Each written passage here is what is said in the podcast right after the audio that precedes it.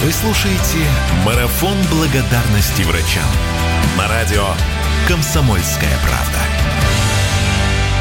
С нами на прямой связи Сергей Лукьяненко, э, писатель, хотя на самом деле там целое поколение врачей в семье э, и, из врачебной семьи как раз. Сергей Васильевич, здравствуйте. Здравствуйте. Мы сегодня как раз говорим спасибо врачам, и э, а, причем не только с пандемия коронавируса, сейчас и пристальное внимание к врачам, но, наверное, хочется им отдельно спасибо за, сказать за то, что они спасают наши жизни и здоровье. Я знаю, что вы сегодня подготовили небольшой рассказ.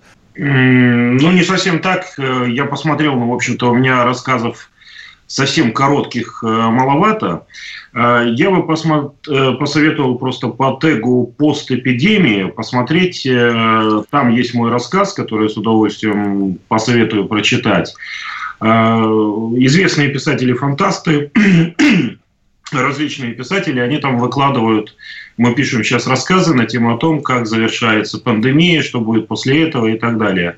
То есть э, они выкладываются совершенно бесплатно в сети, это будет такая, э, такой подарок от нас, э, читателям. Э, Сергей, тогда я просто предвосхищаю. Я прошу прощения за спойлеры. Все-таки э, ваши коллеги, да и вы сами, будущее видите радужным или...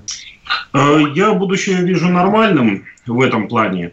Э, давайте действительно для начала скажу спасибо, большое спасибо врачам. Я действительно из семьи медиков и сам заканчивал медицинский, хоть меня и унесло в другую, скажем так, область, в литературу. А, но я понимаю, что такое медицинский труд. Э, я понимаю, какая сейчас нагрузка лежит на наших врачах. А, они действительно на переднем краю, и большое спасибо им за их работу.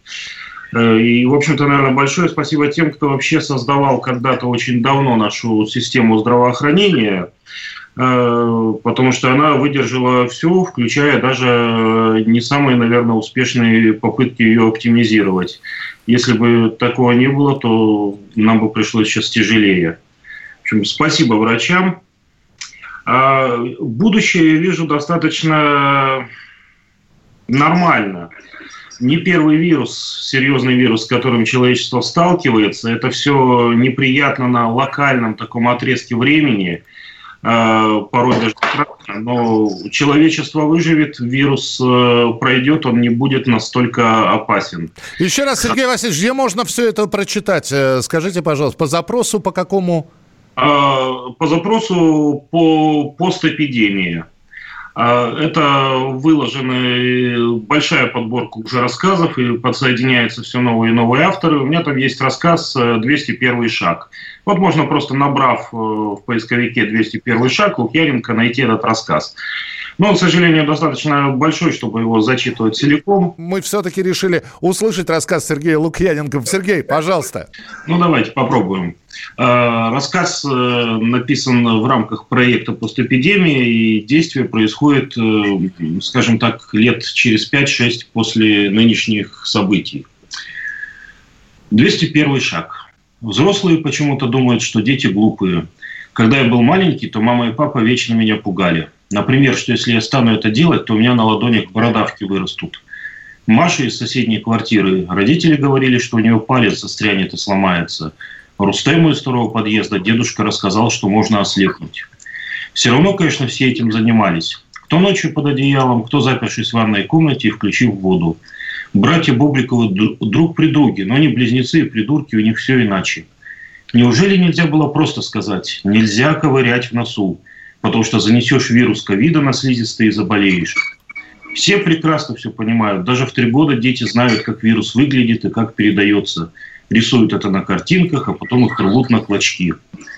Я тоже иногда ковыряю в носу, но только дома, после того, как 40 секунд мою руки с мылом горячей водой. Я когда мою руки, пою песню. И врагу никогда не добиться, чтоб склонилась твоя голова. Уже потом чистыми руками можно... Ну, стыдно, конечно. 10 лет большой парень оковыряется в носу. Но раньше это разрешалось. Честное слово. Я нашел старую книжку, там даже стих был. Нет приятнее занятий, чем в носу поковырять. Я эту страничку вырвал тихонько и спрятал себе под матрас. А то папа всю книжку сожжет. Он стоматолог и очень строго относится к биологической безопасности. Или вот про дезинфекционную жидкость. Оказывается, взрослые боятся, что мы будем ее пробовать. Рассказывают, что она невкусная и ядовитая, убивает не только вирус, но и людей. Как будто мы не знаем, что вечерами взрослые мешают ее с водой и потом пьют, закусывая гречкой с консервами.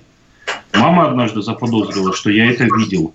И рассказала мне, что для взрослых вирус опаснее, поэтому надо изнутри дезинфицироваться, а вот детям не обязательно. Как будто ребенку можно, может в голову прийти и пить такую гадость. Мы все понимаем и все про пандемию знаем. И вообще не очень-то переживаем, что нельзя отойти от дома дальше, чем на 100 метров. 100 метров – это же 200 шагов, причем в каждую сторону. Ну вот, собственно говоря, начало рассказа про мальчика, живущего через 5 лет после нынешней пандемии, и про то, как он воспринимает окружающий мир – а, ну, продолжение, все остальное можете найти, выложено в сети в рамках проекта «Постэпидемия» на так сказать, там много разных авторов, много разных рассказов. Да, вот это вот затравочка была. Спасибо, Сереж, спасибо большое. Это было, э, э это было увлекательно, я так скажу. Сергей Лукьяненко был у нас э, в эфире.